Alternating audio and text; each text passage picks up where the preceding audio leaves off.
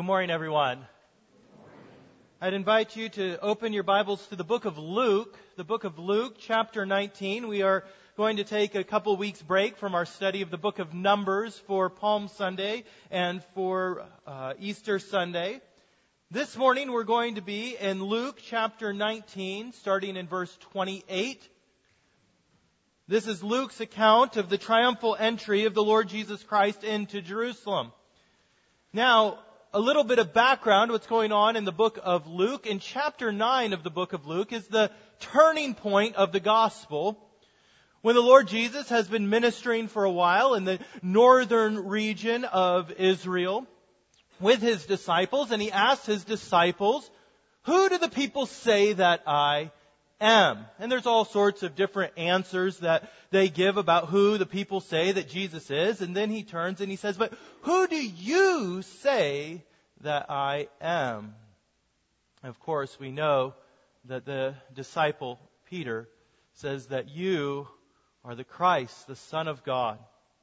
And from that point, the Lord Jesus turns his eye towards Jerusalem and heads south. And for the next 10 chapters in the Gospel of Luke, from chapter 9 now to chapter 19, we have the history of Jesus' travels from the northern region of Israel south into Jerusalem. And now we have the climax of that journey as he's coming into Jerusalem, finishing this journey that he must come to Jerusalem and die for his people. So we pick up in verse 28 of chapter 19 of this journey. This is God's holy word for us, his people. "And when he had said these things, he went on ahead, going up to Jerusalem. When he drew near to Bethphage and Bethany at the mount that is called Olivet, he sent two of his disciples, saying, 'Go into the village in front of you, where on entering you will find a colt tied on which no one has ever yet sat. Untie it and bring it here. If anyone asks you, why are you untying it? You shall say this, the Lord has need of it.' So those who were sent went away and found it just as he had told them. And as they were untying the colt, its owner said to them, 'Why are you untying the colt?' And they said, 'The Lord has need of it.' And they brought it to Jesus. And throwing their cloaks on the colt, they set Jesus on it. And as he rode along, they spread their cloaks on the road. As he was drawing near, already on the way down the Mount of Olives, the whole multitude of his disciples began to rejoice and praise God with a loud voice for all the mighty works that they had seen, saying, 'Blessed is the King who comes in the name of the Lord. Peace in heaven and glory in the highest.' And some of the Pharisees in the crowd said to him, 'Teacher, rebuke your disciples.' He answered, 'I tell you, if these were silent, the very stones would cry out.'" This is God's holy word. Let us pray.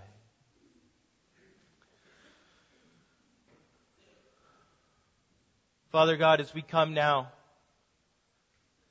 to this time of year, as we remember the events of the week that led up to the death of our Lord Jesus Christ and to his resurrection from the dead, we pray that you would fix our minds and our hearts upon what Christ has done for us, and that we might truly receive it in faith. We pray as we come to your word now that you would open our eyes to see and to understand and to apply it to our lives.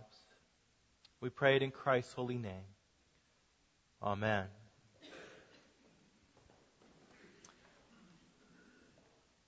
He is considered to be the best basketball player of all time. He's been called the Star of Stars, his airness, or just MJ. And while his rise to greatness seems inevitable now, Michael Jordan wasn't always a superstar.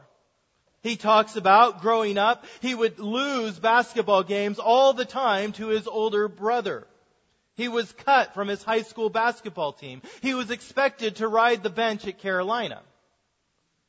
But in his freshman year, the world got a glimpse of the glorious career that was to come. With the final seconds of the NCAA championship winding down, freshman Michael Jordan hit a clutch jump shot to give the Tar Heels the victory over Georgetown. A young man from Wilmington got his turn in the spotlight. But this was not the end for Jordan.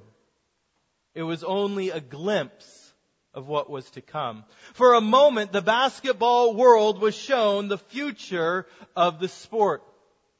For Jordan would go on to win the MVP award 5 times. He would win the NBA championship 6 times. He would lead the league in scoring, would be named the Defensive Player of the Year. Not only do sports fans believe he is the best basketball player of all time, many argue that he may be the best professional athlete of all time. Now, why do I bring all this up? Well, maybe it's because of March Madness. It's on my mind. I've been watching basketball games. But as we look at the triumphal entry of Jesus Christ into Jerusalem, what we see is a tiny glimpse of the glory and the power and the majesty that is to come. For a moment, what is revealed is how great the King of Glory is, and those who saw it had to rejoice. They rejoiced at what they saw, but more than that, they rejoiced in hope for what was to come. They lay their cloaks down at his feet. They waved the palm branches along the path. As he rides upon a humble donkey into Jerusalem, they sing a hymn of rejoicing and worship. Blessed is the King who comes in the name of the Lord. Peace in heaven and glory in the highest. It was a glimpse, a moment, a foreshadow of the greatness to come. But the Pharisees want the people to be quiet. The established power does not want to see the rise of a great king. Nevertheless, Jesus responds that he must be worshipped. Though he is humble, though veiled in flesh, though he is revealed just a glimpse of the glory that is to come, he must be worshipped. The imperative to worship him is so great that he says in verse 40, I tell you, if these were silent, the very stones would cry out. The triumphal entry of Christ into Jerusalem was just a glimpse of his glory to come. Yet, when we see even a glimpse of his glory, we must worship him for what he has done and what he will do. Now, we have to admit, it is a bit of a strange statement that a stone will cry out if the followers of Christ stop worshiping him. Are we to believe that the stones would literally be given the power to vocalize their praise of Jesus if the people were silent? Now, while I don't believe that is what Jesus is saying, I do believe that the stones themselves do have a stake in the worship of Jesus as King. And there is a reason why they would, quote, want to see Jesus worship. The first reason that the stones of the earth would cry out if the king is not worshipped is because Jesus is their creator. The repeated witness of the New Testament is that Jesus is the creator of the world. John 1:3, all things were made through him, and without him was not anything made that was made. In Hebrews 1 verse 2, we read, in these last days he has spoken to us by his Son, whom he appointed the heir of all things, through whom also he created the world. You see, Jesus must be worshipped because Jesus, the Son of God, is the creator of all things. Not only is he the creator, but he is also the reason why the creation exists. Colossians 1:16. For by him all things were created in heaven and on earth, visible and invisible, whether thrones or dominions, rulers or authorities. All things were created through him and for him. You see, the reason that the stones would cry out if King Jesus were not worshipped is because they were created by him and they were created for him. He is their king as well as our king. Now we have been given a voice to sing his praise that they have not. But Jesus is telling us that the stones themselves would cry out if praise were not given when his glory is revealed. Now, the reason that rocks were not given voices is because their purpose and their place in creation is different than ours. We are personifying the stones as representatives of the created world, hopefully knowing that they're not actually feeling anything, right? They are rocks. But in light of their purpose, Jesus personifies them to show us how we are to act. Right? That is what Jesus is doing. He is giving the rocks the characteristics of humans, crying out to show that humans should be worshiping him. So what is the purpose for which the stones were created?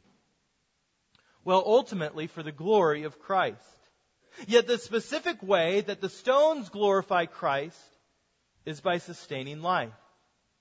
Remember, the Lord brought the stones of the earth into existence to be the environment in which life is upheld, to be the ground upon which we walk, the soil in which our food is grown, the plains in which our animals are raised, to hold the waters at bay and to provide a place for humanity to dwell. The stones were created to sustain human life. So when Jesus says that the stones would cry out if humanity did not praise him, he is saying that the stones, as part of the created order, the same created order that we are a part of, they are witnessing to the glory of Christ. And if humanity does not rejoice when they see a glimpse of it, the stones themselves will proclaim it in their own way. You see, when we see a glimpse of the glory of King Jesus in this world, we must proclaim it. We must worship Jesus when we see his handiwork in this world. And it's all around you if you have eyes to see it. We must praise him for the weather, for the changing of the seasons, for the beauty of our land. We must praise him for the provision of food and clothes and friends. We must praise him for the joys that he has built into our lives and the wonders by which he sustains our lives. The stones are crying out all over the place. They are crying out, praise God, praise God, praise God, for he sustains your very life. Glimpses of the glory of King Jesus as Creator are everywhere, and we must join our voice in the chorus of the world. For the created order is crying out already. As we read in Psalm 98, let the sea roar and all that fills it, the world and those who dwell in it. Let the rivers clap their hands. Let the hills sing for joy together before the Lord. When we see a glimpse of the glory of King Jesus, the only proper response is to cry out in praise. Now, when I was a child, one of my favorite activities was building with Legos. I'm sure that most of you know how these work. Now, every once in a while when building, I would realize that something was not quite right with my creation. There weren't enough pieces, or at least there weren't enough of the right pieces left. Things weren't fitting together well. And as I continued to add blocks, it started looking less and less like the picture on the box. And so I would soon realize that I had made a mistake early on, and I would have to go back and fix that mistake if I wanted things to be put back in their proper order. Now, creation is a bit like this. You see, there is something that is not quite right about it. But the problem is not the builder, The problem is the caretaker. There is something wrong with this world, but it's not Christ's fault. It's our fault. You see, the ground that was meant to sustain our life became the very ground that pulls us down into the grave. This creation is broken. And it's been broken by our sin. There's a very close relationship between man and the earth. And when we sin, the earth is affected. When man sheds blood, that blood stains the ground. Adam's sin did not just cause the human race to be plunged into death, but by breaking the covenant of life, Adam also plunged the sustainer of life into death. That is, he plunged all of creation into death. Death entered the world by one man, but that death did not just affect mankind, it also affected the very stones. And now the stones long to be free. Now the creation desires to be redeemed. We read in Romans chapter 8, "For the creation waits with eager longing for the revealing of the sons of God. For the creation was subjected to futility not willingly, but because of Him who subjected it, in hope that the creation itself would be set free from its bondage to corruption and obtain the freedom of the glory of the children of God." Listen to this, it says, "For we know that the whole creation has been groaning together in the pains of childbirth until now." The creation is waiting with eager longing. It desires its king to come and to set it free from the shackles of death. There is something wrong with this world. And Jesus came to undo this curse. He has come to release creation from its bondage. No wonder the rocks would cry out against humanity if they would not rejoice at the coming of the King. No wonder they would voice their dissent. The stones, the entire creation is saying to humanity, "You messed this up once. Don't mess it up again. Here He is. Here is the King. Here is the Creator. Here is the Redeemer. Receive Him. Receive our Rescuer. He has come to set us free from the bondage of death." For Jesus came not only to set humanity free from the effects of sin, but in doing so, He came also to fix what we messed up by our sin. For through Christ, God was reconciling all things on heaven and in earth, making peace by the blood of Jesus' cross. You see, the stones would cry out if humanity did not worship King Jesus, because He is the Redeemer of not just humanity, but of all creation. And when creation sees her Redeemer, she worships Him. For we read in Isaiah 55, "The mountains and the hills before you shall break forth into singing, and all the trees of the field shall clap their hands. Instead of the thorn shall come up the cypress, instead of the briar shall come up the myrtle, and it shall make a name for the Lord." The entry into Jerusalem was just a glimpse. It was just a window into what Jesus will do. But when the stones see their King revealed, they know it means that one day thorns will no longer infest the ground, but rather it will give forth its fruit with ease and abundance to the children of men. And by the blood of the cross, Jesus has bought back this world. And how much more, Christian? How much more should we rejoice when we glimpse the redemptive glory of our King? Now again, we are personifying creation to make a point about what we should be doing. When we look around the world, we know there is something that is not quite right. However, it is not just creation that is broken. Each of us are also marred by the effects of sin. As much as we can point to earthquakes and hurricanes and disease and say that the creation has something wrong with it, We must see that we who can actually think and make choices are filled with all sorts of anger and lust and greed and coveting. Our relationships are broken. We fight with our parents, with our spouses, with our friends. We lie to make ourselves look better. We avoid conflict and let the weak be abused. We suffer with fear and unforgiveness, and we pursue false idols and worship at the altar of materialism. We are slaves to sin. We are in bondage to corruption just as much as the creation is. And therefore we are under the punishment of God. But our King has come. Our Savior has arrived. And the prophet Zechariah has encouraged us. Rejoice greatly, O daughter of Zion. Shout aloud, O daughter of Jerusalem. Behold, your King is coming to you. Righteous and having salvation is He. Humble and mounted on a donkey, on a colt, the foal of a donkey.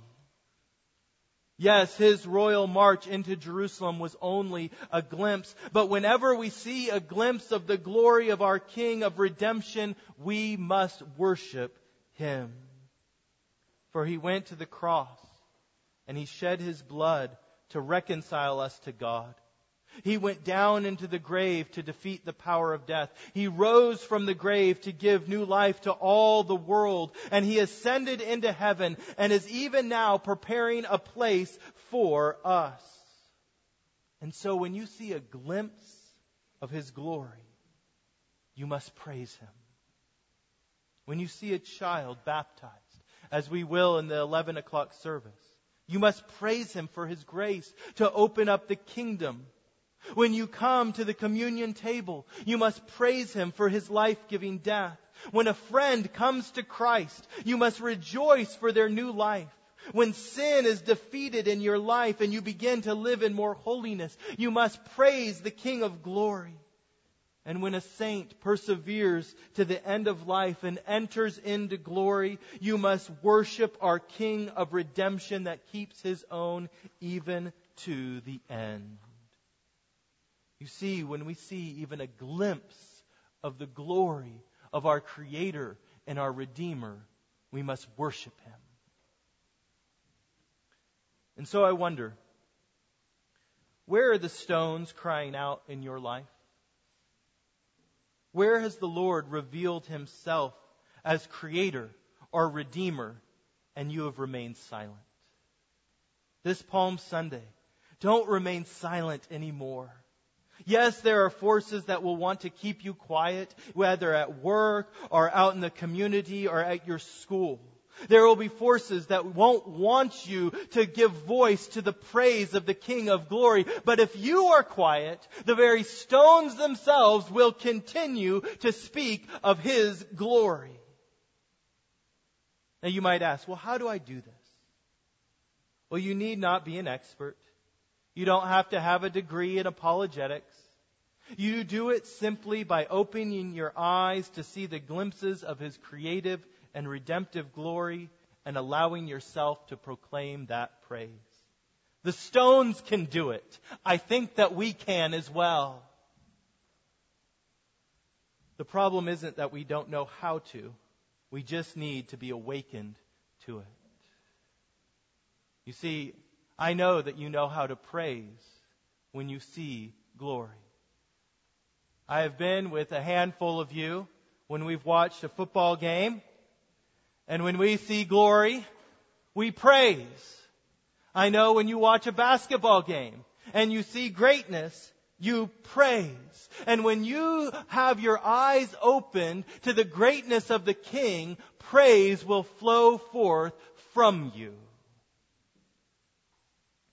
When I was 14 years old, my friend won tickets to see the Atlanta Hawks play the Bulls and invited me to come. Now, when he got the tickets, Michael Jordan was not playing for the Bulls anymore. He had quit basketball to try his hand at baseball. But in one of the most famous press releases of all time in the sports world, Michael Jordan wrote two simple words: "I'm back." March 19th, he made his return. And 6 days later, my friend and I went to see him play on March 25th, exactly 23 years ago today. It was a great night of basketball. The teams were back and forth. Jordan scored over 30 points, but with 5 seconds left, the Bulls were still down by one. Then Scottie Pippen inbounds the ball to Jordan. Jordan drove down the court. He juked left, he stopped, he jumps, and he shot.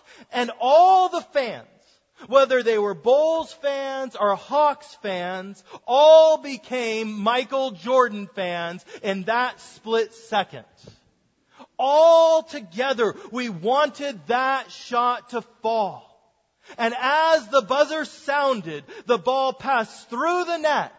And the whole Omni Arena erupted in praise for the return of the greatest basketball player in the world. And Christian, the triumphal entry of Jesus is just a glimpse of the glory that is to come when the Lord Jesus returns. The people on that day saw a bit of the majesty of our Creator and our Redeemer. Their shouts of praise were based upon a small picture. But there is a coming day when Jesus will return.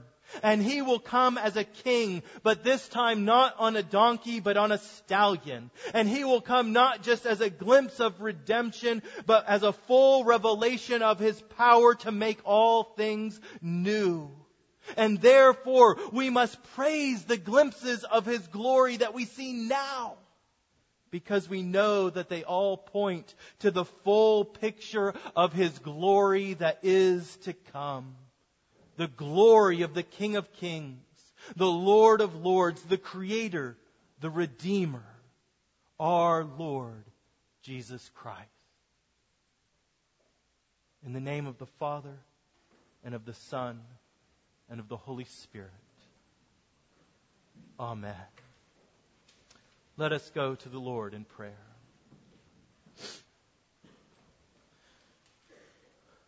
Father, we come to You now at this time, and we confess that too often we have neglected the praise of Your Son, Jesus Christ.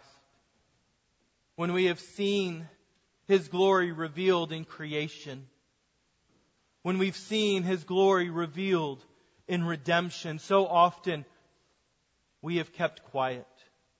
We have treated these amazing works of our King as just everyday, simple things. And yet we now ask that You would open our eyes to see the glory of our King, that we might be ready for the day when He comes again, to sing His praise with all the saints. We pray this in Your holy name, Lord Jesus, for Your honor and glory. Amen.